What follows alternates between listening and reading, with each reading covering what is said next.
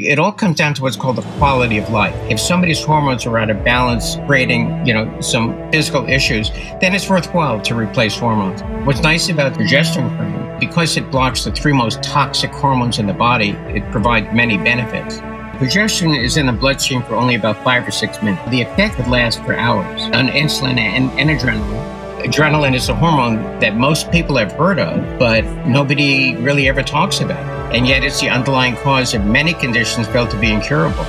Welcome to the Melanie Avalon Biohacking Podcast, where we meet the world's top experts to explore the secrets of health, mindset, longevity, and so much more. Are you ready to take charge of your existence and biohack your life? This show is for you. Please keep in mind, we're not dispensing medical advice and are not responsible for any outcomes you may experience from implementing the tactics lying herein. Are you ready? Let's do this. Welcome back to the Melanie Avalon Biohacking Podcast. Friends, I have been so, so eager to release this episode Oh my goodness. Ever since I first read Dr. Michael Platt's book, all about the role of hormones and especially things like progesterone, I bought his progesterone cream. I had actually been using progesterone supplementation for years. I saw a massive, massive difference with his cream. And then I talk about this in the episode, but I turned my sister onto it who struggles with PMDD, and it got rid of her PMDD like in a week. I'm not making that up. She was shocked. Since then, I've also turned multiple other people onto it, and they've reported back that it just obliterated things like hot flashes. This is truly, truly incredible. Guys, get this cream. There is a discount if you go to plattwellness.com slash discount slash Melanie Avalon. So that's P-L-A-T-T wellness.com forward slash discount forward slash Melanie Avalon. And then you can use the coupon code Melanie Avalon. That will get you 10% off. There's also another coupon code, Melanie Avalon 10, that will also give you 10% off. You can try either of those. The show notes for today's episode will be at melanieavalon.com slash progesterone. Those show notes will have a full transcript, so definitely check that out. There will be two episode giveaways for this episode. One will be in my Facebook group, IF Biohackers, Intermittent Fasting plus Real Foods plus Life. Comment something you learned or something that resonated with you on the pinned post to enter to win something that I love. And then check out my Instagram. Also find the announcement post about this episode to enter to win something that I love. I have a very exciting announcement, friends. I have officially launched a TikTok channel. I've been on Instagram for a while, but it is time for TikTok. And with the channel, I'm going to be posting daily very high quality, awesome biohacking content, tips and tricks, things from my life. And I really want to bring the glam to biohacking because I feel like biohacking can be very male centric or focused on a certain type of person, and I just want to break that stereotype and bring all the sparkles. So please join me there. My handle is Melanie Avalon Official. Please let me know what you'd like to see from me, what you think of the content. I do feel pretty shy about it, so please join me so that we can be friends and just go on the most epic biohacking adventure. Okay, friends, Spirulina update. It is still coming. I know it's been taking a while. It's just because I want to make the most ideal Spirulina tablets on the market ones that are tested for purity and potency and to be free of all pesticides and just the highest quality. So we've got that spirulina source. It tastes awesome. The issue we're experiencing is that in order to make it into tablets, it requires another ingredient. If you are currently taking spirulina tablets and they say they are one ingredient, they are not one ingredient. There is something in there that is helping to keep that structure. So we're trying to figure out which route to go with this. It's really fun because I keep trying different samples. I think I know which one I like the most, but we'll see which one I end up picking. Either way, I really love the taste of our spirulina. It doesn't taste fishy or algae and I really experience the benefits. So stay tuned for that. In the meantime, you can get my other Avalon X supplements at avalonx.us. Friends, have you jumped on the serrapeptase bandwagon yet? That's what I launched with, and to this day, it continues to be my most favorite supplement ever. It's a proteolytic enzyme created by the Japanese silkworm. When you take it in the fasted state, it actually breaks down non living problematic proteins in your body so it can help address an array of issues. Like I said, it will clear your sinuses, calm inflammation. It may help reduce cholesterol. Studies have shown it can break down amyloid plaque. It can help alleviate pain and so much more.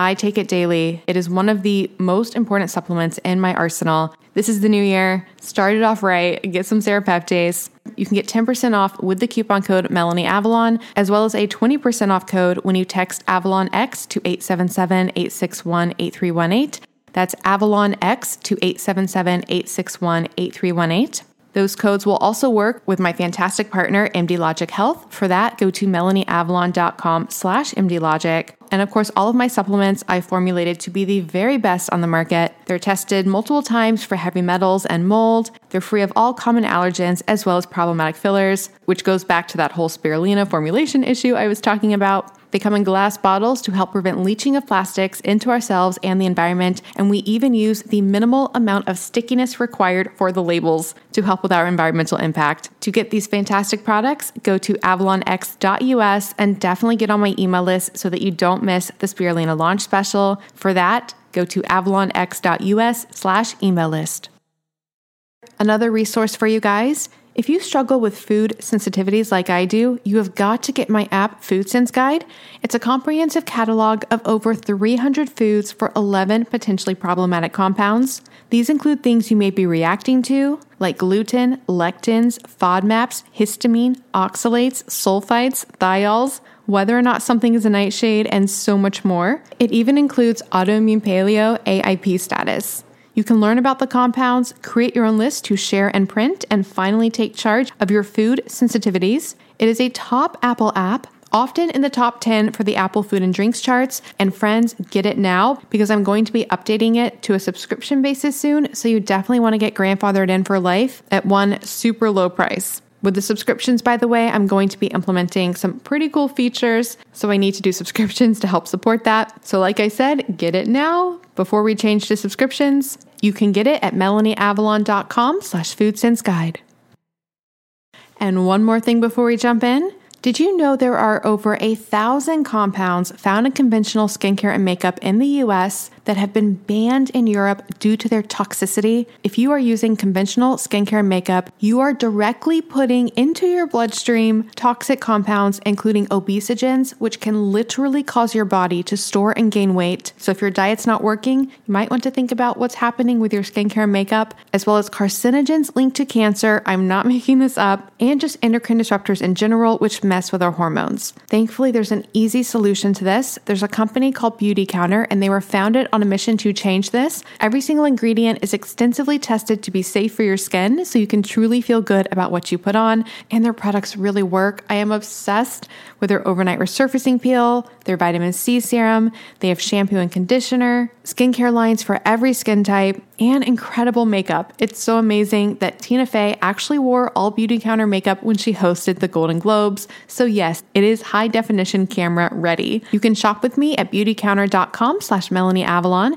and use the coupon code CLEAN for all 20 to get 20% off site wide. You can get the latest updates from me, specials, sales, samples, and so much more on my email list. That's at melanieavalon.com slash cleanbeauty. And you can join me in my Facebook group, Clean Beauty and Safe Skincare with Melanie Avalon. People share product reviews and their experiences, and I do a giveaway every single week in that group as well. And lastly, if you're thinking of making clean beauty and safe skincare a part of your future, like I have, I definitely recommend becoming a Band of Beauty member. It's sort of like the Amazon Prime for clean beauty. You get 10 10% back in product credit, free shipping on qualifying orders, and a welcome gift that is worth way more than the price of the year long membership. It is totally, completely worth it. And I'll put all this information in the show notes.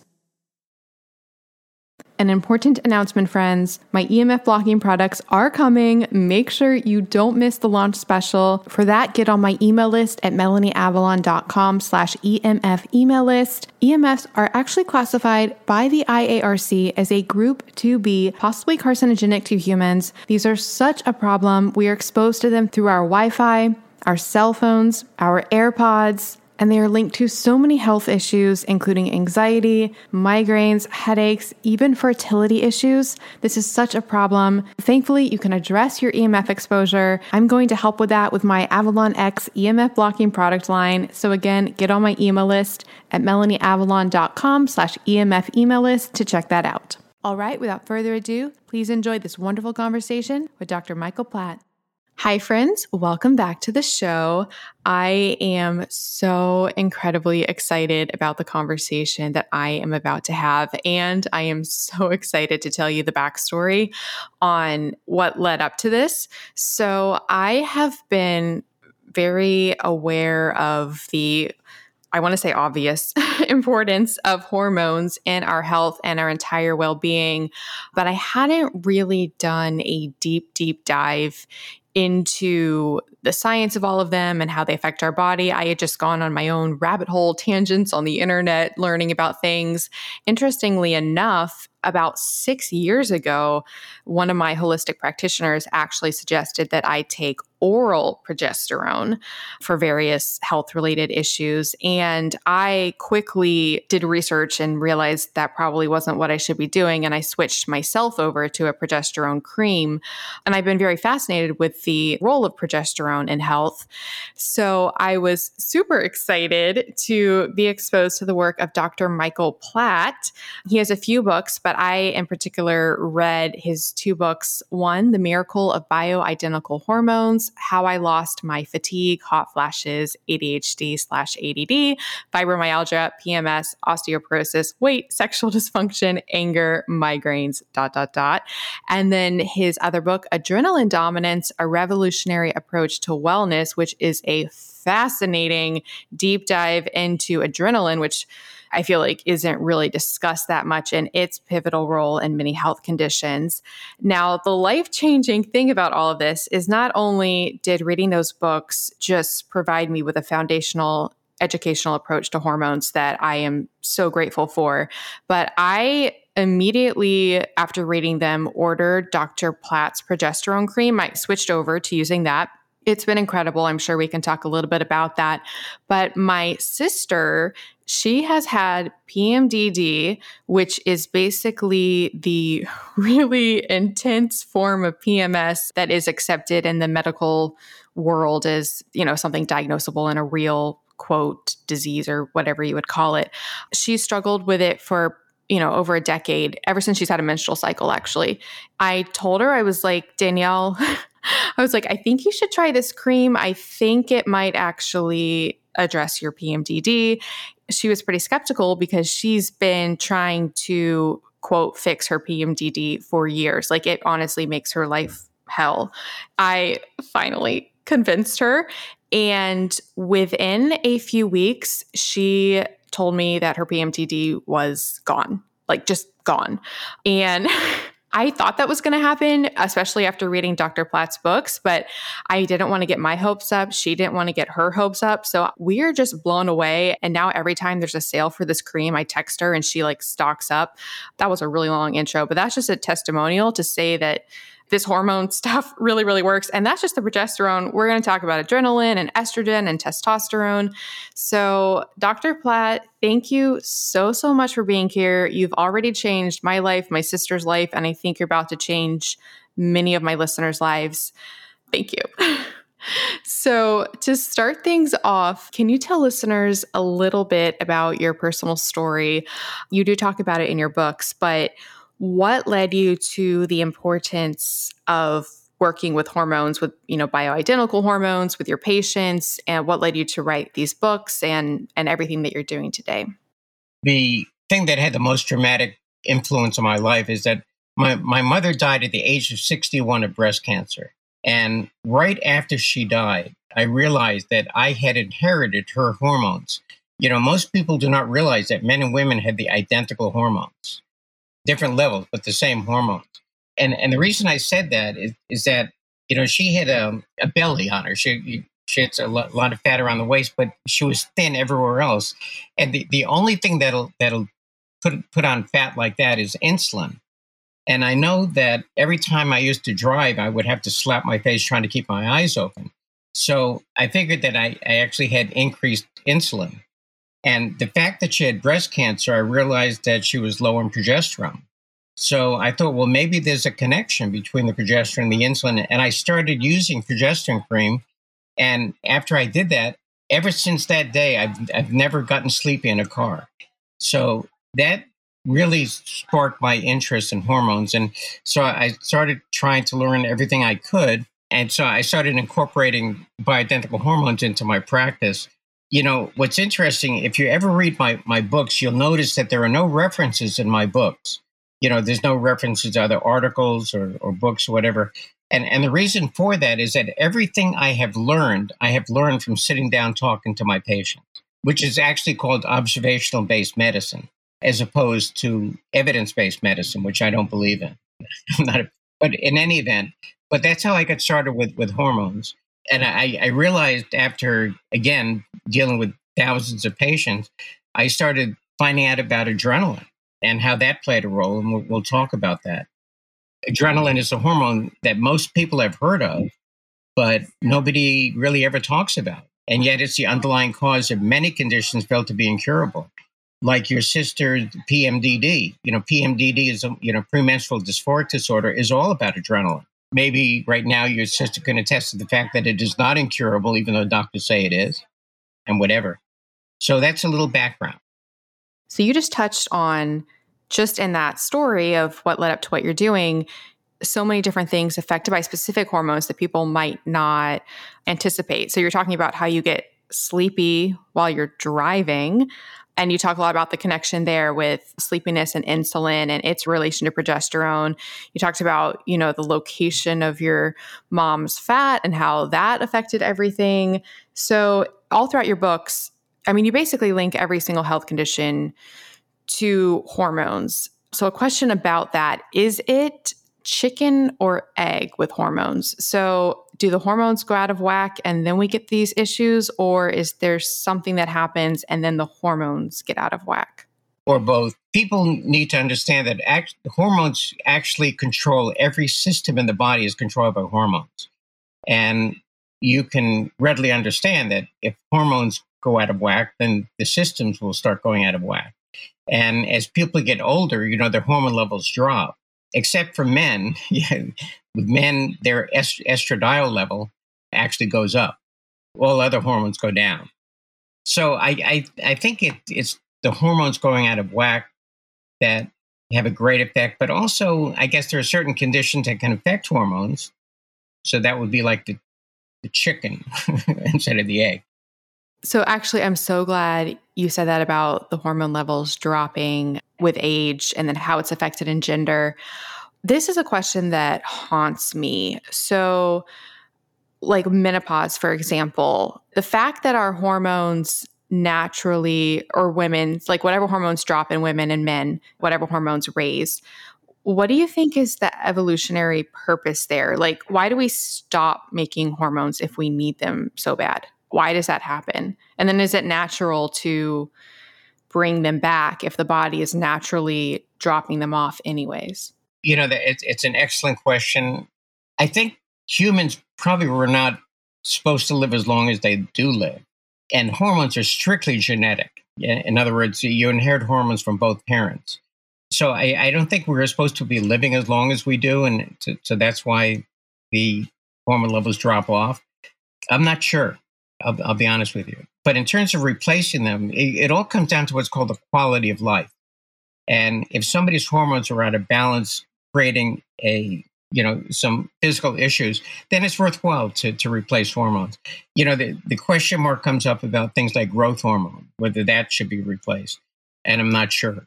Yeah, some people feel that growth hormone speeds up the aging process. So what's nice about something like progesterone cream, which happens to be my favorite hormone, there's no downside to it. You know, and because it blocks the three most toxic hormones in the body, you can see that it, it provides many benefits, or maybe your listeners will see. The episode I aired this week was with Dr. Walter Longo. He's a fasting researcher at USC. We talked about this menopause question, and he said the exact same thing that you just said basically, that maybe we weren't meant to live as long. And so these hormones naturally drop off because we're just not meant to live as long as far as like the reproduction and and everything that happens with that. Okay, so progesterone because there's so many ways we could go with this conversation, but what is progesterone. You just said that it blocks the three toxic hormones. What would those be? So, what is the role of progesterone in the body? Well, but most people think of progesterone as a hormone that blocks estrogen, and, and it does. And and and think about estrogen and specifically estradiol.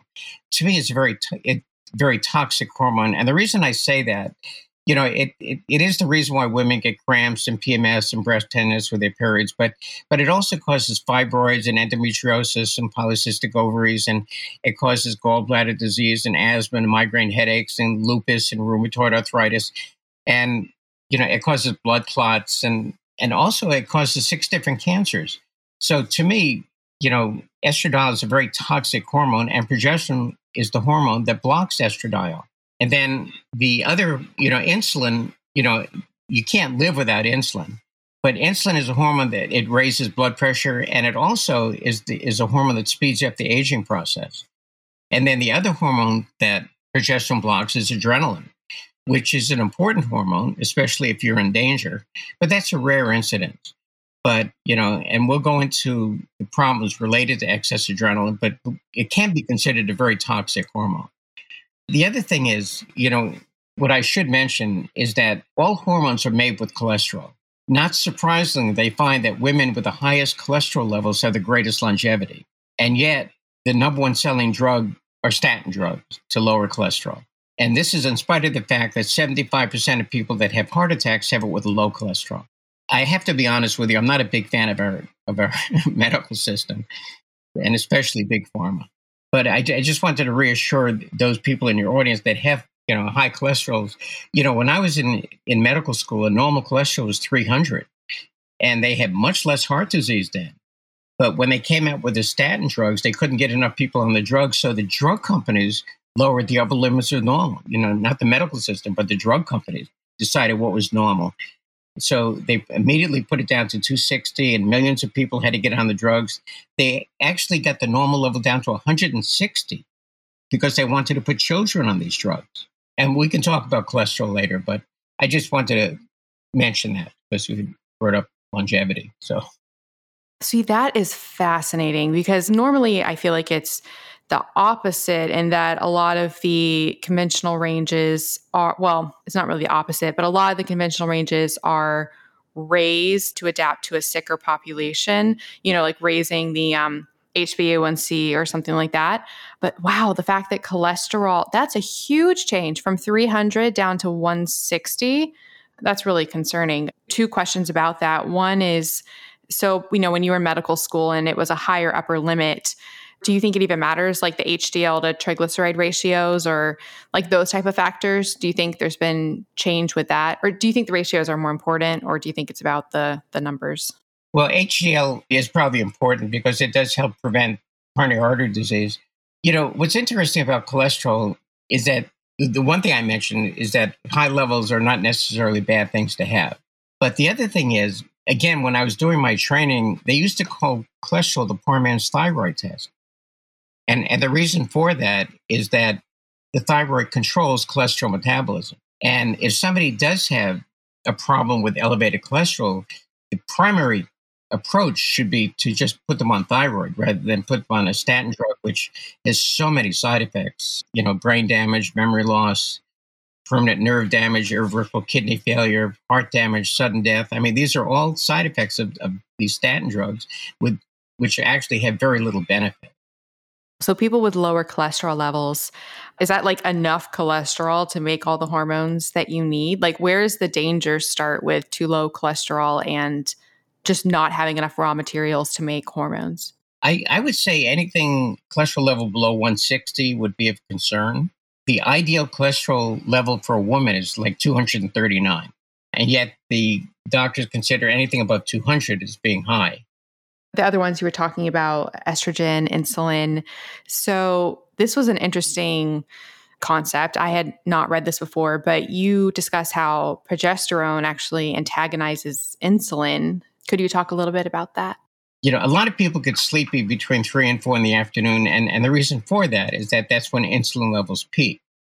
And again, you know, a number of people get sleepy when they're driving, which is also a low blood sugar. What's nice about progesterone And some, some people get sleepy right right after eating because as soon as you put food in your mouth, the body is putting out insulin. So the thing about progesterone is that it blocks insulin. So it prevents people from getting sleepy after eating, prevents people from getting sleepy in the afternoon, and prevents people from getting sleepy when they're driving. This is not actually a known benefit of progesterone, but but now you, you, your listeners will know what, that it is one of the benefits. That's why when it comes to using progesterone, I very often recommend using it before meals as another way of actually controlling adrenaline. And, and the reason for that is that and we'll discuss this later, but the reason why the body puts out adrenaline is to raise sugar levels for the brain. One of the ways of keeping adrenaline manageable is to prevent low blood sugars after eating. And that's what progesterone does. So, that sleepiness with the low blood sugar, my confusion is do some people, it just stays low and they get sleepy, whereas some people, adrenaline kicks in and then raises it and then they get alert again? Like, does adrenaline always jump in and help out with that? Always, yes. You know, when a when a person is driving and they're getting really sleepy and like I, you know, and I don't stop. You know, as I said, I was just slap my face. It actually takes about five or ten minutes for the body to release adrenaline and bring sh- sugar levels back up. That's a long five or ten minutes when you're trying not to go off the road. Yeah, so there is a, a time frame involved. So if somebody gets sleepy in the afternoon, you know, again, adrenaline will kick in, and so they'll wake up again. But yeah, so there is a time frame involved. What is though its actual purpose? Like, why do we have progesterone? Interesting question. I, I think primarily, you know, it's sort of as a woman's hormone, even though it's not. You know, men and women, as I said, have the same hormones, but it's a hormone that its main function actually in, in women is to get the uterus ready for pregnancy. You know, that's why it's called pro, you know, progestational or and women very often find that once they start using progesterone, if they're still menstruating, that they'll actually have heavier periods and might maybe even spotting. And this is because what it's doing, it's actually healing the uterus.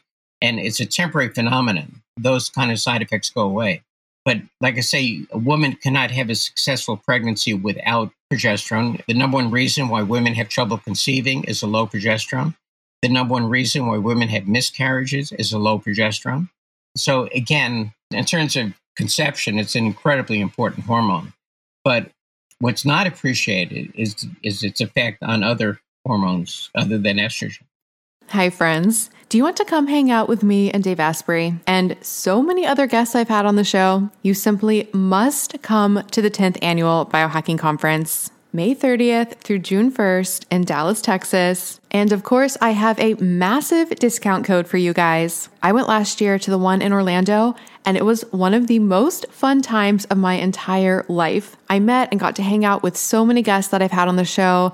I met so many of you guys. And of course, there's lots of Danger Coffee and Dave Asprey approved meals and dry farm wines. And that's just the social aspect. The conference itself is mind blowing. They have this incredible expo where they have all the biohacking supplements, all the biohacking things. You can learn about them, try samples, meet the creators and founders. If you haven't tried a lot of biohacking things, it's a great chance to actually try them out in person. Things like brain tap, infrared sauna, hyperbaric oxygen chambers, and so much more. There are so many incredible speakers as well. You can hear talks from people I've had on the show, like Paul Saladino, Dr. Daniel Amen, Dr. Sara Gottfried, Dr. Mercola, Dr. Anna Cabeca, and that is just a few of them. I seriously had the time of my life last year, and I would love to hang out with you guys. And you can get 35% off tickets. Just go to melanieavalon.com slash biohacking conference and use the coupon code BCMelanie to get 35% off your tickets. That's melanieavalon.com slash biohacking conference with the code BCMelanie to get 35% off your tickets. This code can be used for general admission or for VIP access. Seating is limited. They do sell out. They sold out last year. So get your ticket now. And if you come, definitely let me know because I want to meet you. So hopefully see you guys in Dallas. MelanieAvalon.com slash biohacking conference with coupon code BCMelanie. Get your tickets now. I'll see you guys there. So when I started using your cream, I started spotting And when my sister started using it with the PMDD, it actually delayed her cycle. It was it was funny because I don't know if she wants me to share this, but she texted me and she was like, "Can it delay your cycle?" And I was like, "It probably can, you know, change things around a little bit." She's like, "Okay, because either she's like my PMDD is either gone because of this cream or or my cycle's delayed and I'm pregnant." And I was like, "Oh, well, we'll find out pretty soon." It was the cream, by the way. So, questions about supplementing progesterone. You mentioned how it naturally drops with menopause and how no side effects and how it can bring all these benefits. I mean, because reading your books, I mean, it just seems to be like the miracle hormone that can do so many things, address so many conditions. Does supplementing with it, is there a feedback loop? Does that downregulate our natural production? Can we over supplement? Are there side effects? Well, in general, you cannot overdose on progesterone. You can actually use it, 30, you know, like 30 times a day. You run out of it, but you, you won't overdose on it. There's no such thing as a progesterone stimulating hormone. So using progesterone will not lower a woman or man from making progesterone. You're familiar with P- PCOS, polycystic ovarian syndrome, and and again, the cause of that is a low progesterone. And and what happens is is that the pituitary senses the progesterone levels are low, but the problem is there's no such thing as a progesterone stimulating hormone. So it just sends out a sort of a g- generic stimulus to the ovaries to make more hormones. So what happens is the ovaries cannot make more progesterone, but the stimulus makes them produce more testosterone and more estrogen. Women get all the symptoms of problems related to PCOS in terms of you know unwanted hair growth and acne and and and, and you know cramps and, and whatever. But unfortunately, the progesterone level stays low. So the treatment, of course, of polycystic ovarian syndrome should be to get progesterone. And once the, the levels go up, then the pituitary will stop sending out those other stimuli, and the testosterone level goes down, the estradiol level goes down. But most women with PCOS are treated with birth control pills, which actually prevent them from making progesterone. You know, doctors get no training in hormones. The reason for this, again, is that you know doctors are not trained to treat the cause of illness. You, you know, you know, basically our whole medical system is controlled again controlled by drug companies who who don't, you know, who thrive on disease and illness. And so the less doctors know, the better for the drug company. Anyway. So, with the PCOS thing, I also had Dr. Benjamin Bikman on the show, and we talked about PCOS. And he was positing that high insulin is the cause of PCOS. I mean, if you're saying that progesterone lowers insulin or antagonizes insulin, I mean, that whole narrative would go together.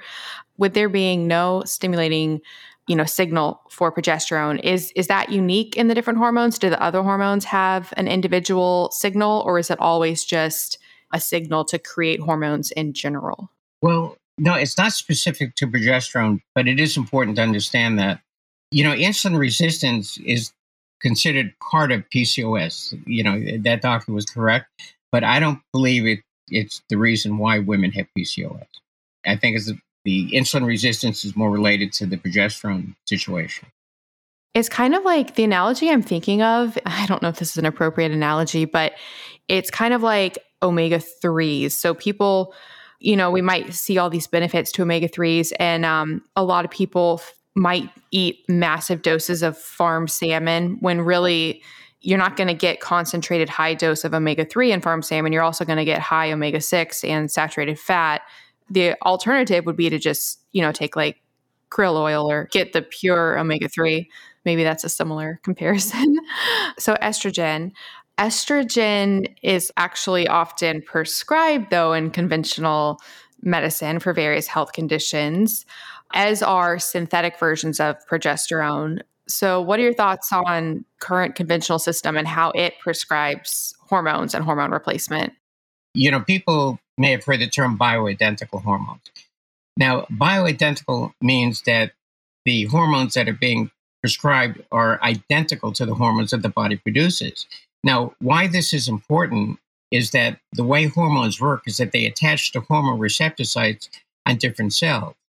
And the only hormones that can really attach to these receptor sites are the bioidentical ones. So you can always get more of an effective type uh, response using hormones that the body recognizes rather than the synthetic ones, which are the ones that are generally used. The problem with those kind of hormones that you're mentioning is that they prevent women from ovulating. The only type of birth control that I ever recommend is a what's called a copper 7 IUD, which is non-hormonal. So it doesn't affect the woman's hormone. Yeah, I'm not a big fan of birth control pills. yeah, really, you know, it, you know anything that that prevents the body from making progesterone, I, I don't recommend. I was telling my mom because she has a lot of hormonal issues and things that she struggles with. And, you know, I'm trying to turn everybody onto your cream. So I was trying to convince her to take your cream, but she had been told that she needed estrogen because her estrogen levels were low. So I think that's a, a dialogue that's happening a lot between patients and doctors. Do you think there's ever a time for supplementing estrogen? Well, remember, you know, estrogen, to, you know, or estradiol to me is a very toxic hormone the only reason why a woman needs a high level of estrogen is if she's trying to get pregnant. That's the only benefit of, of a high, high level of, of estrogen. Now, when it comes to estrogen, there, there, are basically three different types of natural estrogens. There's, there's estradiol, there's estrone, and, and there's estriol. And the only estrogen that I recommend is estriol. And, and the reason for that, it's the only estrogen that doesn't cause cancer. In fact, it's so safe they've used it to treat breast cancer because it takes up estrogen receptor sites on breast cancer cells and prevents the stronger estrogens from, from attaching. But also, estriol is the only estrogen that is effective for vaginal dryness, which sometimes is a problem for women after menopause. Yeah, so there are ways of, of resupplying estrogen, you know, that will help with, you know, the skin and hair and, and whatever, and without giving them the toxic effects of estradiol. And estradiol is the most common estrogen that is replaced after the menopause. The one that you like is the one that's commonly prescribed? No, no. The one no, the one that I like is not commonly prescribed. And that's it. So estradiol is normally prescribed, but you like estriol? Yes, correct. Okay. Is estriol even available as like a pharmaceutical prescription? Well, it's available by prescription. It's also available over the counter. We have a therapeutic strength of estriol on the website. So, say a person is, which I, I feel like this is probably a rare case because after reading your book and just from what I've seen, it seems like estrogen dominance seems to more often be the issue than low estrogen. But if a person was low estrogen and they supplemented progesterone, for example, what would happen in that case? Well, it's, it's not going to harm them at all. Yeah, I mean, progesterone is safe whether you have estrogen or, or you're not taking estrogen because it well, well, you know, so many benefits. You can't harm anybody with progesterone. You talk in the books about how, like, there are progesterone sites all over the body. So people might experience, you know, different effects based on the receptor sites. So I was wondering if you could talk a little bit about that. Now, are you talking in terms of side effects or are you talking in terms of just effects in general? Both. Okay. In terms of side effects, there are, are a lot of progesterone receptor sites around the nipple area. So some women may experience some tenderness around the nipples when they first start using progesterone. This is, a, again, a temporary phenomenon that goes away. But aside from that, the only other side effect, are you familiar with something called type 3 diabetes? Yes. And for your listeners, type 3 diabetes is another term for it is, is insulin resistance in the brain. What that means is, is that the insulin in the brain has a real hard time getting glucose into the brain cell. And why it's important to have knowledge of this is that it's probably the number one precursor to Alzheimer's. The, the thing about Alzheimer's, it's, it's really a disease of prevention. So progesterone, one of its benefits is that it does create some degree of insulin resistance which is why it prevents people from getting sleepy when they're driving or sleeping in the afternoon or sleeping after eating. But if somebody already has insulin resistance in the brain and uses progesterone, it will increase the insulin resistance and make it even harder to get the glucose into the brain cells. And as a result, the body immediately starts producing um, sending out extra adrenaline to raise sugar levels for the brain. And so people that have type 3 diabetes or insulin resistant resistance of the brain, once as soon as they put on progesterone, they'll have a, an immediate outpouring of adrenaline And so they get palpitations or a lot of muscle tension or anger and whatever. That that is actually the only side effect of progesterone. And it only happens in people that have that condition. But the benefit is is that they don't have a they, there's no way of testing for type 3 diabetes. There's no test for it. But the actual test for it is using progesterone. And if they get that kind of reaction, then people can be alerted to it. And once you know that you have insulin resistance in the brain, there are things you can do to prevent the onset of Alzheimer's. It, it's actually a good side effect or a beneficial one because it can diagnose a condition that has no di- no test test for it. So if you take the progesterone cream and you get like anger and palpitations and that response, it might be a sign that you are in the type 3 diabetes world. That's fascinating. The normal response to progesterone, I touched on it earlier. Like I originally was taking oral progesterone and I was talking with one of my nurse practitioner friends recently and she was talking about taking oral progesterone. But you talk in the book about the potential downsides of oral progesterone and how it can be converted in the liver to other hormones. So, what is the difference in people taking oral progesterone versus a cream? Because the progesterone is, is, is taken orally, it'll actually passes through the liver before it gets into the general circulation. And once, again, once oral progesterone gets to the liver, it converts it into another hormone called allopregnanolone. And allopregnanolone is not progesterone. And one of its major side effects, it makes people very sleepy. And this is why it's usually prescribed at night. But people should understand this is not progesterone. The difference is, is that when people use a cream, which is considered like a trans transdermal type administration, is that the cream goes directly into the bloodstream and bypasses the liver. So it goes to all the receptor sites before it goes to the liver. You know, doctors, again, receive no training, and especially when it comes to hormones. So they're not aware that oral progesterone should never be used. When you put it on transdermally, does it go to receptor sites close to where you put it on, or does it have a systemic effect? Oh, it, it's completely systemic. Even though you put it on the arm, most of progesterone eventually winds up in the brain, actually. And when you know when the fetus is in the womb, by the way, it's progesterone that actually helps the brain to develop when the fetus is in the womb, it gets it gets exposed to incredibly high levels of progesterone, incredibly high level. I mean, levels that cannot be duplicated. So while we're talking about this, you know, some women have a fetus that does a lot of kicking, and those fetuses that do a lot of kicking, that's adrenaline, by the way. And and these are usually the babies that when they're born who will have colic, and colic is strictly caused by adrenaline. And what's nice about progesterone is that you rub it on the baby's belly, the colic goes away in about three minutes. So you don't have to stay up all night with a crying baby. And it's it's you know, and again, giving progesterone to to a baby is ex- exceedingly safe because when the baby was in the womb, it got exposed to incredibly high levels of progesterone. Do hormones cross the blood-brain barrier then? Well, yeah, they do. Okay, and have all their effects for listeners supplementing the progesterone cream, is the protocol to put it, you know, a thin skin area? Can you put it on the same area multiple times? Do you need to switch around sites? How does that work? Yeah, you know, but most people that provide progesterone recommend rotating sites. I, I don't. You know, probably the, the most easily accessible place is to, to apply the progesterone to the forearm, and, and you you rub the two forearms together.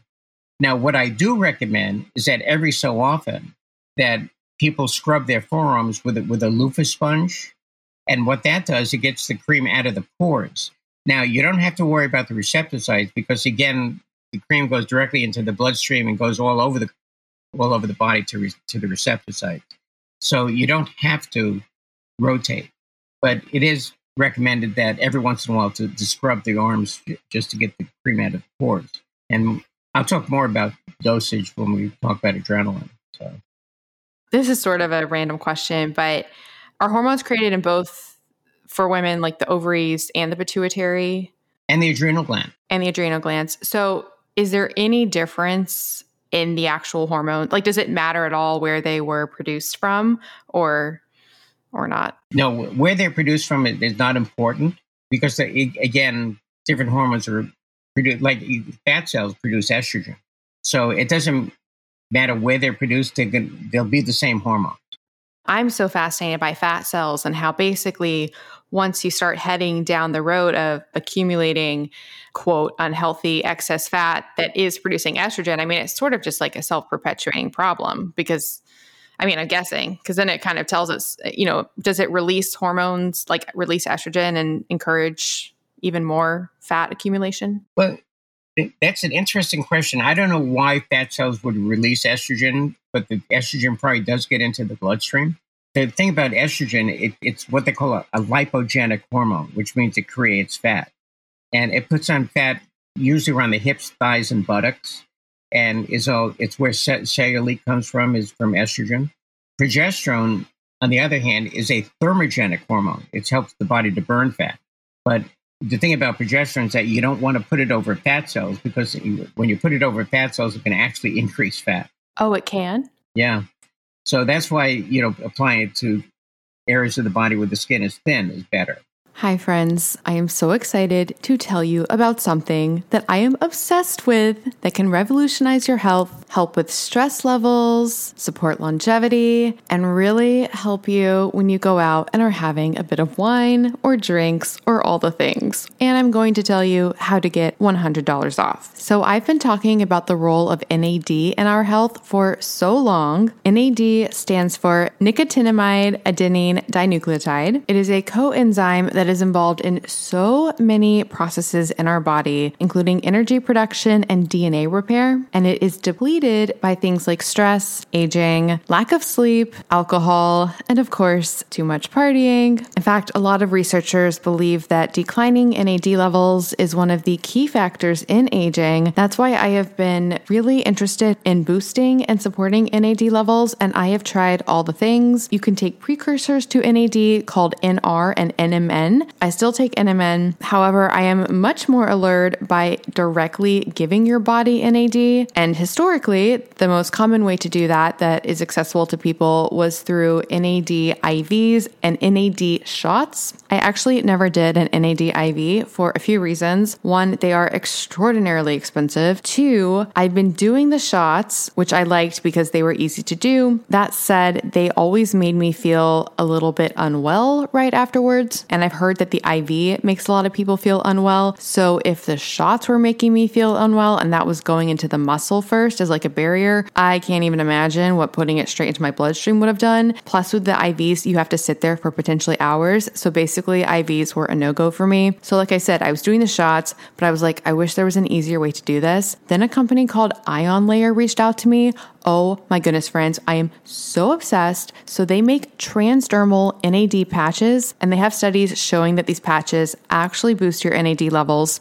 And what's so amazing is you put on a patch, it's super easy to put on. I have a video on my Instagram about how you do it. You basically get this patch thing with like a negative side and a positive side. You put saline on one side, you mix up the NAD with some sterile water and the NAD that they give you on the other side. Then you stick it to your arm or wherever you want to put it. You put a super cool black patch over it, kind of like how you put the patches over CGMs. And then what's amazing is there are no side effects. You don't feel unwell from it, and it lasts for 14 hours. And it's so easy. You can do it at home and then you can really decide when you want to do it. So with the shots, I was doing them once a week and I was trying to do them before going out. With this patch, now I put on the patch before going out and it makes me feel so good. It really helps the next day from any alcohol recovery that you may need. And they look pretty awesome with my outfits, not gonna lie. I am obsessed with these patches. I just want everybody to know about them and they are so much more affordable than the shots or the IVs. If you want to boost your NAD levels, support support anti-aging, help with your stress, help with lack of sleep, and or optimize your partying. You need these patches, friends. And I'm so excited because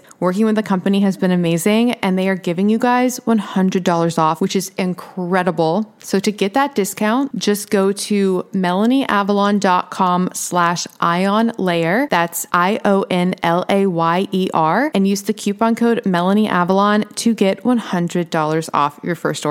I cannot recommend these enough. I'm going to use them for the unforeseeable future, probably for the rest of my life. It's literally just become part of my arsenal now. Like when I'm getting ready to go out, usually once a week, put on my NAD patch. And even if I don't go out that week, I still like to do one once weekly. Oh, P.S. They're also amazing for traveling. You guys know I'm not a big traveler. I've been doing more traveling recently, and I wear these on the plane, there and back. Game changer. Although it's really fun at TSA, especially because I already opt out and don't go through the scanner thing. So they already are suspicious. And then they're like, What's that on your arm? And I'm like, It's NAD.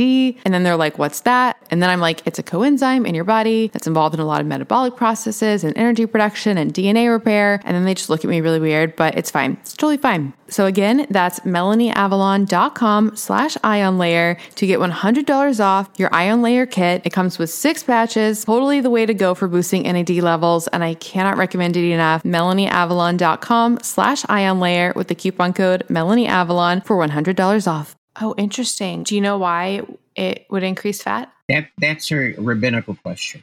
A what question? A question you have to ask the rabbis because they, they know. Oh, okay. they have the answer to everything. Okay, I'll uh I'll write that down on my to-do list. Okay, so we keep teasing adrenaline. So your book Adrenaline Dominance is fascinating, especially you provide a, a, really, really fascinating approach to something a lot of people, and maybe even more than we think, struggle with, and that is ADHD. So I was wondering if you could talk a little bit about adrenaline. Uh, wait, really quick question: Is adrenaline a synonym for epinephrine, or are those are those different? It is. No, they're, they're both both the same. Okay. So, what is adrenaline? What have you discovered in its connection to ADHD and the different types of ADHD? Well, ad- adrenaline is actually a hormone as well as a neurotransmitter. It's both, and it affects the body differently whether it whether it's the hormone or the neurotransmitter that, that's being affected. The thing about ADHD there's a lot of misconceptions and misinformation about ADHD, but what people don't realize is that it, the most intelligent, successful, creative people, creative people in the world have ADHD. Just about all doctors and lawyers have ADHD. And the thing about adrenaline is that it, adrenaline is, as a neurotransmitter, is what gives people intelligent. So it, you know, and so most intelligent people will have increased adrenaline. People that have the most adrenaline are creative type people, actually. And we'll, we'll talk about that. But when it comes to ADHD, what people may fail to realize, it's not a learning disorder. It's an interest disorder. In other words, people with ADHD have no trouble focusing on things they're interested in. If they're not interested, they'll have a hard time focusing. And the reason for that is that the adrenaline again, it's a neurotransmitter, it speeds up the mind. So, and this is why people with a lot of adrenaline very often talk very quickly. But if somebody with a lot of ad- adrenaline, if they're not interested, they get distracted very easily. So, but actually, and if a child has ADHD, that means that one or both parents have ADHD because it's always genetic, always. You could actually eliminate ADHD uh, within 24 hours just by lowering adrenaline. You know, they put kids on drugs like Ritalin, Strattera, Adderall, and these drugs all have side effects like sudden death. And if a child doesn't have ADHD and you put them on one of these drugs, the drugs will give them ADHD. And the reason for that, they're strictly, you know, they're pure adrenaline. These drugs are all stimulants. That's why a lot of kids don't like it because it, it numbs their brain, is what it does. The conventional ADHD drugs are adrenaline, even though we were just saying how adrenaline high adrenaline is the cause. So if it does help a person, a kid, like how is it helping? It, it, for, for, whatever reason, it, it, may actually be causing a drop in the body's own production of adrenaline. But I know it, but they numb the brain, which allow, I guess, kids to focus better. But they, they, they don't feel good on these drugs, which is understandable. Well, it's so interesting. So, speaking to what you were just talking about, the focus issue and the interest issue being a thing. So, I read your books and I had this new view of it. I was talking with my friend and she was saying that her son, she was saying that her son, they were trying to tell her that he had ADHD. And she was saying that he can focus. He can focus if he really likes doing it. She's like, he just doesn't like focusing if he doesn't like what he's, you know, what they're trying to get him to focus on. And I was just like, oh, that's what Dr. Platt said in his book. So for a child, um, and maybe we can talk about adults too, with ADHD, you said the answer is lowering adrenaline. Can that be done through supplementing progesterone with children? Well, yeah. You know, progesterone, remember, it blocks adrenaline. But the, the primary approach to dealing with people that have increased adrenaline is actually to treat the reason why the body is putting out adrenaline. By the way, I should mention I had classic ADHD when I, when I was a kid. I used to get up and walk out of class. I couldn't focus at all in school. It wasn't until I got into medical school that I started studying because I was interested in medicine, but there was nothing in high school or college I had any interest in. So I, I can relate to these kids that have trouble focusing. You know, what, what happens is you just wait till the night before the exam to study. And because the adrenaline, you know, provides intelligence, you can pass your test. You don't learn anything, but you but you get by. So how do we lower the adrenaline? Well, what makes it relatively simple is that there's only basically two reasons why the body puts out adrenaline. You know, one is if you're in, in danger. You know, they, they call it the fight or flight hormone. But danger is a real, it's, it's, it's a very unusual, it's not a very common reason why the body puts out adrenaline. What, what people do not appreciate or realize is that the main function of adrenaline is to provide glucose, sugar, to the brain. And again, what people don't realize is the brain actually uses more sugar than any other tissue in the body per, per weight. And anytime the body detects that, that the brain is running out of glucose, it automatically puts out adrenaline to raise glucose levels. Now, what this infers is that the way to approach problems with increased adrenaline is just to provide the brain with the fuel that it needs so the body doesn't have to use adrenaline to provide the fuel. And that's the whole premise behind treating problems related to excess adrenaline is give the brain the fuel that it needs. Now, the brain uses two different fuels. I mentioned glucose, and the best source of glucose for the brain actually comes from vegetables.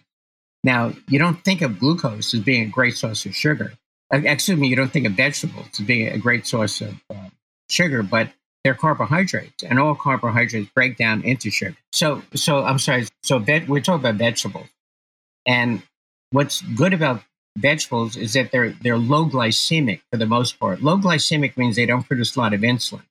You know, candy and soda are great sources of glucose, but they're high glycemic. They produce a lot of insulin, which actually lowers sugar and de- defeats the purpose. So and green vegetables are like almost like zero glycemic. They produce very little insulin. So that's why vegetables are a good source of glucose for the brain. Now, the other fuel, which is probably more important, are ketones. And most people have heard of what they call a ketogenic diet, which I, I don't recommend, only because it's a very difficult diet to accomplish. But you can get ketone, ketones directly from coconut oil, or something called MCT oil, MCT, medium chain triglyceride oil, which is derived from coconut oil. The uh, coconut oil is best used for cooking because it has a very high heat threshold, and MCT oil has no, no flavor, so it can be added to anything. Many people have heard of bulletproof coffee, which has MCT oil in, in it. So if people are providing fuel to the brain throughout the day, now keep in mind that the brain can use up fuel as quickly as three hours. So throughout the day, you know, some form of vegetables, some MCT or coconut oil, and especially before going to sleep and eating something before going to sleep. And the reason for that is that adrenaline peaks at 2.30 in the morning. This is because the brain runs out of fuel right around 2.30 in the morning. And a lot of people wake up at that time to urinate because adrenaline gives people that urge to urinate. Women have what they some women have what they call an overactive bladder, you know, where when they have to go, they have to go and they're running to the bathroom. And, and some women lose urine while they're running to the bathroom. They call that urgency incontinence. But an overactive bladder is strictly adrenaline and again, very easy to fix. So people can wake up at 2.30 in the morning and get that urge to urinate. But so that's why it's important to eat something before going to sleep. And where, where progesterone cream comes in is that it helps to block adrenaline and it blocks insulin. So, so that's why I advise using progesterone before people eat, and especially before going to sleep, and to help control insulin. And helping control insulin is another way of controlling adrenaline because it prevents that hypogly- hypoglycemia. When you're using the um, progesterone to control insulin before eating, how long does that effect last in the bloodstream where it's affecting insulin? Well, progesterone is in the bloodstream for only about five or six minutes, but it attaches to receptor sites, and that that's remember that's how hormones do do what they do. So the effect of progesterone could last for hours, actually. Okay, the effect on the insulin, on insulin and, and adrenaline and and estrogen. Yes. With the adrenaline, because I think when people think adrenaline, they think stress hormone. What is its relation to cortisol? Do they go hand in hand? Are they completely separate? Well, no, they do go hand, in hand. Adrenaline is a stress hormone. You know, when people have stress, they have a lot of adrenaline. Now, what, what's interesting is that I, I mentioned that adrenaline peaks around 2.30 in the morning. And, and remember that the reason why the body is releasing adrenaline is to raise sugar levels. And, you know, a lot of people are concerned about weight. And when people are either eating sugar or the body is making sugar, if you don't burn it up, then the body takes that sugar and stores it in fat cells. It gets converted into fat. Now, when the body releases a, a, adrenaline, it creates stress to the body. And the body responds to stress by putting out cortisol. And the first thing cortisol does, it also raises sugar levels. Now, adrenaline does it by a process called gluconeogenesis, where it converts protein in, into sugar. The thing about cortisol, it raises sugar through another process called glycogenolysis, where it converts glycogen into glucose. But the point is, is that while people are lying in bed, now they're putting out two hormones that both raise sugar levels. And I am 100% convinced that this is the number one cause of weight gain. You know, when people are, are trying to lose weight, they don't realize that most of their weight is coming on while they're sleeping trying to sleep. So I just want to mention that. So cortisol, you know, again, is not a happy hormone. You know, it it can cause osteoporosis. It, it you know causes weight gain. Uh, it damages the immune system. So, you know, they have a condition called adrenal fatigue, which which your people may have heard of. And adrenal fatigue is it's, it's a naturopath diagnosis, and and the reason why they're the ones that diagnose adrenal fatigue is that they do saliva test on hormone. And the thing about adrenaline, adrenaline is a survival hormone, and as part of the survival response, it cuts off blood supply to areas of the body that are not, not needed for survival. You know, when people experience cold hands and cold feet, that's not a low thyroid, that's adrenaline. And it also cuts off blood supply to the intestines because they're not needed for survival. And that's what constipation and irritable bowel syndrome comes from. And, and also, it cuts off blood supply to the salivary glands because they're not needed for survival. So the hormones don't get into the saliva. So when they do a saliva test, they find low cortisol levels in the morning when they should be high. And based on the low cortisol levels on a saliva test, they diagnose adrenal fatigue and their whole approach to adrenal fatigue is to raise cortisol levels when they're already high to begin with. I just want people to know that adrenal fatigue is a non existent condition. And that's why I never, ever recommend saliva tests for hormone. It just never makes sense. Yeah. So cortisol, again, just like adrenaline, is not a happy hormone. I mean, that's a paradigm shift right there because definitely the term adrenal fatigue is, I mean, casually thrown around all the time in the health circles. So the adrenal glands, do they ever become fatigued? Do they ever stop producing hormones? There, there's a thing called adrenal insufficiency where the adrenal glands don't produce hormones. This is not related to, and that's not adrenal fatigue. That's adrenal insufficiency. And another term for it would be Addison's disease. And that's a serious condition that needs to be treated with hormones. But again, if anything, the adrenal glands don't become fatigued, they become, again, overactive. And they, they can actually hypertrophy, get larger. Friends, you guys know I love wine. Do you love wine?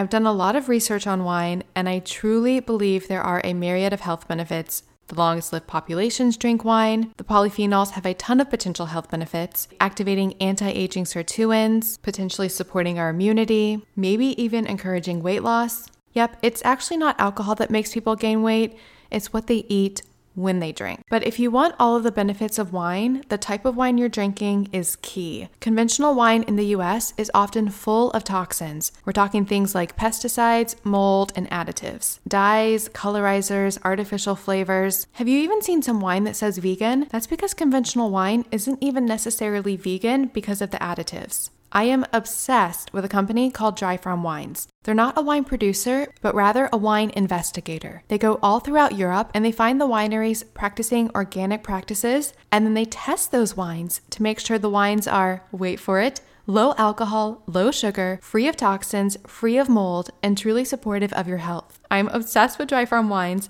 One of the most fun things for me as a wine lover is you get mixed boxes of wine and it introduces you to varietals from all over the world. The wines taste amazing and you can say goodbye to hangovers. If you think you can't drink wine, you've got to try Dry Farm Wines. I am obsessed. You can get a bottle for a penny. Yes, a penny. Just go to dryfarmwines.com slash Melanie Avalon and use the coupon code Melanie Avalon to claim your penny bottle. That's dryfarmwines.com slash Melanie Avalon.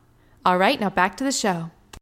This is a super random, granular question, but so you were talking about people on lower carb diets or ketogenic diets. So, in a stress state with adrenaline and cortisol trying to raise blood sugar levels, would it matter at all if you were glycogen depleted? So, like if you were following a low carb diet and say your glycogen stores were depleted, if cortisol works by glycogenolysis. Would a low carb state mean that adrenaline is the preferred hormone for raising blood sugar levels, or does the diet you're following and your glycogen stores not really even relate to that? I don't, I don't know if, that, if that's an actual. I, I, I personally have never run into a problem that I was aware of that that was happening. What you're talking about logically makes sense that that maybe there, there could be an issue with that, but but again, since I don't deal with low, low I don't put people on low carb diets. Maybe that's why I haven't run into an issue with it. So with the MCT oil, are you concerned at all about energy toxicity if people are, you know, having a carb rich diet but then also bringing in the substrate of ketones or does it work pretty well for your patients? Well, you know, everybody's different. You know, for example, you know, some people do a lot of exercise. When pe- people are using their muscles. The muscles are burning glucose also, just like the brain burns glucose. So, so, so sometimes you know diets have to be adjusted to to make sure they're getting enough carbohydrates. But I haven't yet. You know, it just it, it's not that complicated. You know, just make somebody have you know two, three, four tablespoons of coconut oil or MCT oil per day, and in the at least in the beginning, and eat some some form of vegetables throughout the day and use the progesterone cream, in, in 24 hours, there'll be a dramatic change. 24 hours is all it takes. You know, people that have road rage from adrenaline can get rid of it in 24 hours. You know, bedwetting in children is only caused by excess adrenaline, and you only see that in creative type children. And again, because I mentioned creative people had the most adrenaline, but you can get get rid of bedwetting in 24 hours. So yeah, I, I like simple. I like easy. I, I don't like complicated. What about, I was actually talking to you about this offline, but what about vegan diets? Can they support healthy hormone production? Yeah, ab- absolutely. You know, the, the only thing vegans have to be concerned about is vitamin B12 because that's only found in meat. So that should be added to their meal plan. Yeah, so yeah, vegan diets are actually perfect, you know, because they provide the, you know, the, the glucose is low cholesterol an issue if somebody's following a, a vegan diet or like you know a low fat plant based vegan diet? Will they have sufficient cholesterol to make their hormones? That's an interesting question. I you know I I don't ever you know fat is not the enemy, even though we've made it the enemy, but it's not the enemy. You know, fat is the only food substance that doesn't stimulate insulin production. You know, insulin is what creates fat around the middle. So, you know, every ever since medicine took over weight issues, we've had an epidemic of obesity because they put everybody on low carb diet or low fat diets. And both, yeah. Oh, oh, oh, low carb as well. Yeah. Oh, so you think low carb is creating an issue? Oh, no, actually, well, more importantly, the low fat diet I think created a lot of, a lot more problems. I don't know if there's like a word for it, but I've heard there's like a, a critical window of, I think, progesterone supplementation, like, or maybe it's just bioidentical hormones in general, like a certain age where if you supplement during that age, then it will have beneficial effects. But if you don't, then it might not be beneficial later. Do you know what I'm talking about? Does this ring a bell? Well, no, I've never heard that. Oh, okay. Fail. I'll have to look it up. I, yeah, it had something to do with like needing to supplement hormones at a certain time. And I think it had to do how it related to menopause. And then if you did it later, that it wouldn't have the same effect. So I'll have to circle back on that. Some questions to like kind of bring everything full circle. Why is there all of this controversy in the conventional medical system with, you know, supplementing with bioidentical hormones? Well, yet, yet remember they get no training in hormones doctors. You, you, know, and the doctors that have the least knowledge of hormones are actually gynecologists, who are the ones that are supposed to be taking care of women. People don't realize that. But anyway, I, I guess you know there was some concern, you know, over that woman's health study, which indicated that you know combination of estrogen and, and progestin certainly increased the incidence of breast cancer. That was that was an honest type concern because they did. I think doctors, for the most part, are uncomfortable with hormones because they don't know anything about them. You know, like I said, they've had no training, and you know, you know, some doctors that go for a weekend seminar and think they know about hormones, but you know, it, uh, I'm just saying that they haven't been trained in hormones, so that's why they don't feel comfortable with. It. Well, just to dispel some of the myths, so I just want to get super clarity. So, like, for example, you sell your cream. So people can just buy that. They don't need a prescription. How is that different from a type of hormone that you would endorse that would be prescribed through a compounding pharmacy? And like, what is the FDA's involvement in all of that? I think it's just a lot of like confusion out there about about everything. Yeah, our, our again, our hormones are bioidentical and they're not sold under a pharmaceutical license, they're sold under a cosmetic license in terms of the manufacturing. So they are, you know, otherwise people would need a prescription. Now, the only hormone they will will need a prescription for uh, is testosterone, and that's a controlled drug. And testosterone, let me tell you something, it, it's an important hormone. You know, especially you know, you know, not only for men but for women also. You know, the number one cause of death in women is heart attacks, and, and they occur six times more commonly than any other cause of death. And when women go through the menopause, you know, they, they, they have stopped making testosterone, and the heart has more testosterone receptor sites than any other tissue in the body. So I, I, I believe testosterone is important for women after the menopause. They cannot have a libido without testosterone. The only other hormone they need for libido is progesterone. They need both hormones for libido. And but I think I think the the reticence that doctors have when it comes to hormones, is they just don't know them or understand them with the testosterone, I I learned so much in your book about all of that, especially well, dispelling two myths. One that you know, it's testosterone is thought of as like a male hormone, and you don't really think about it for women who may be low. And then on the flip side, progesterone is thought as a female hormone and not often thought of as something that men could benefit from. You did make a, an interesting point about how, regardless of how low a male's testosterone levels are, if they have a sex drive, you don't ever prescribe testosterone. Is that correct? Let me tell you something. When it comes to hormones, you could never go wrong treating a patient, but you can go wrong treating a, a lab test. So I feel always more comfortable about you know treating people rather than lab tests. Yeah. So when it comes to hormones, they, they provide wellness to people. I, I remember I had a patient that came in to me. He, he was 47 years old. And the reason he came to see me is because every morning he would wake up and vomit and and the only thing that'll cause that kind of vomiting is, is adrenaline. And needless to say, he also has severe fibromyalgia, which is also caused by excess adrenaline. So we started talking, and, and I had some progesterone on my desk, and I put some on his forearm, and he rubbed his two arms together. And we, we, we continued to talk. And about five minutes later, he sat back in his chair and he looked at me and he said, Doc, in my entire life, I have never felt this good. And that's only just after five minutes.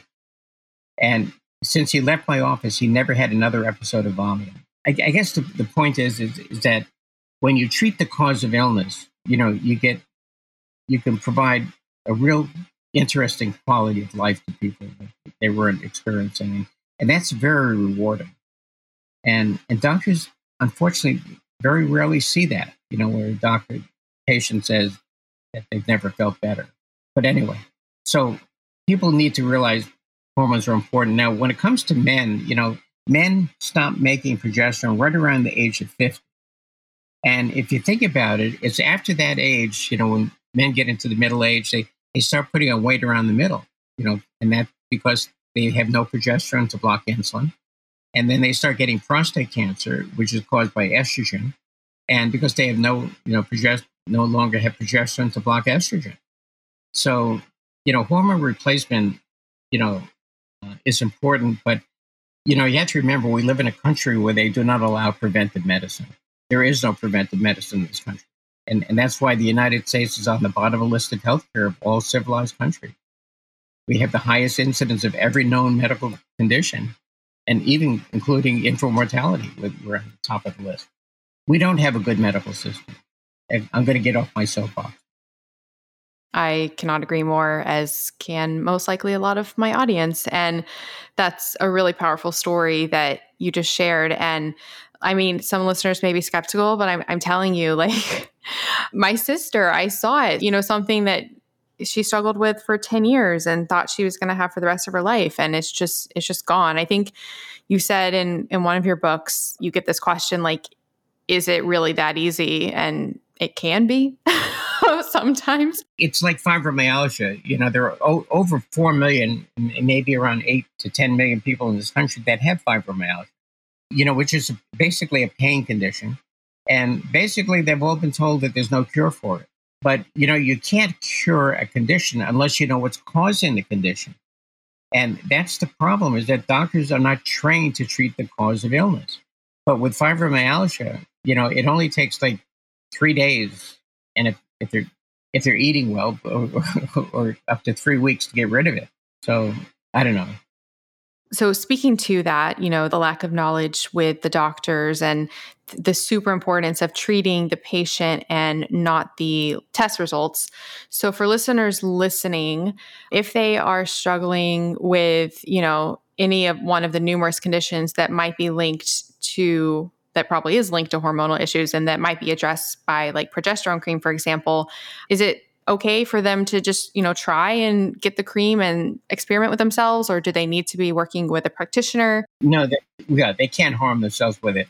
You know let, let me explain some symptoms a person might have if they have a lot of adrenaline. First of all they'll have trouble sleeping. They may have trouble falling asleep. They may have trouble staying asleep. Some people grind their teeth at night. Some people have what's called restless leg syndrome. You know, that's all adrenaline. And when people have a lot of adrenaline, they'll find they're quick to anger, a little short fuse. They might experience cold hands and cold feet. They may carry a lot of tension in the back of the neck. And that muscle tension can cause headaches and also can cause tinnitus. And, and tension of the neck from adrenaline is probably the number one cause of tinnitus. And when it comes to headaches, you know, a lot of people think they have migraine headaches, but what I have found is that almost 100% of people that I have seen who thought they had migraine headaches actually didn't have migraine headaches. They had a, a different type of headache called occipital neuritis, which is, arises from the occipital nerve sheath at the base of the skull, and it causes excruciating headaches. That's why they're always mistaken for migraines. And very often the, the headache shoots right into the back of the eye, but and they'll and it, they can take their thumb and press in at the base of the skull. They'll find a very tender spot. That's the occipital nerve sheath. But again, it's caused by increased adrenaline causing muscle tension on, on that nerve sheath and very easy to fix as opposed to migraine headaches, which are not easy to fix. But, you know, people also get Botox injections, you know, to get rid of occipital neuritis, but they're thinking that they're migraine. But it would be a lot simpler instead of using a, a, to- a toxin, a poison, they can just reduce their adrenaline. So the back of the neck is a real good place for progestin cream when people have a lot of tension there or the upper shoulder. Normally it's put on the forearm. You rub the two forearms together. People that have what's called restless leg syndrome, they could uh, put a pump on the top of each thigh and massage it in. And 30 seconds, the restless leg syndrome will go away. Some people get cramps in their calves or feet. Again, that's also adrenal. And you just have to massage progesterone to, uh, into the cramp. So, and I mentioned, you know, babies that have colic, you just rub it on their belly and go away in about three minutes. And it's, it's, a, it's just a very safe hormone. You know, they have a thing called an overactive bladder in women. Again, that's adrenaline. And I mentioned the urge incontinence. So, you know, road rage and bipolar disorder and, and PTSD, it's all adrenaline. And every condition that, that I've mentioned can, can be eliminated or greatly benefited by lowering adrenaline. And, and the, the, the primary approach to lowering adrenaline is to, give the brain the fuel that it needs. And the progesterone is the icing on the cake because it blocks adrenaline, blocks insulin, and whatever. So, so the progesterone is systemic, but if you have an issue, like restless legs or tension headaches, you do benefit more from putting the progesterone closer to that area. Mm, absolutely. Yeah. Okay. Very cool. Well, I bet listeners are probably really, really excited to try some of your progesterone cream. So, your website is at plattwellness.com, correct? That's it. Yeah. I'm super grateful. So you have a discount code for my audience, and you can use the coupon code Melanie Avalon to get a discount on your purchases. I'm going to be using your progesterone cream for life, probably as will my sister and everybody else that I turn onto it. I cannot thank you enough for everything that you're doing. I mean, reading your books, like I said, was just so eye opening. I honestly wish everyone could read these books and make changes in their own life accordingly. Was there anything else you wanted to touch on that we didn't address? Well, if, if people do have an issue with, with excess adrenaline, on my we- website, they'll also find a meal plan to lower adrenaline, if that's helpful for them. So. Oh, awesome. Perfect. Well, so for listeners, I will put links in the show notes to everything. Again, the show notes will have a transcript and the links, and that will be at melanieavalon.com slash hormones. Thank you so much, Dr. Platt. Well, first of all, thank you. Listeners don't know this, but we spent like almost an hour before this trying to get connected. So the most valuable thing I think you can give somebody is your time. So I so appreciate your time, everything that you're doing. The last question that I ask every guest on this show, and it's just because I realize more and more each day how important mindset is. So, what is something that you're grateful for? I have to mention my wife, uh, who's been tremendously supportive for a lot of stuff that I've you know, gone through. And that's about it. yeah. I love that. Again, well, thank you so much. I'm so grateful. This was just absolutely amazing, and I can't wait to air it. We'll have to stay in touch. And yeah, I hope you enjoy the rest of your day. Okay, and tell tell your sister she should be on the meal plan. I will. I will. I already texted her about all this. I was like, I was like, you got to do this stuff. So I will tell her right after this. So thanks, Dr. Platt. My pleasure. Adios. Bye. Thank you so much for listening to the Melanie Avalon Biohacking Podcast. For more information, you can check out my book, What When Wine Lose Weight and Feel Great with Paleo Style Meals, Intermittent Fasting, and Wine, as well as my blog, MelanieAvalon.com. Feel free to contact me at podcast at MelanieAvalon.com. And always remember, you got this.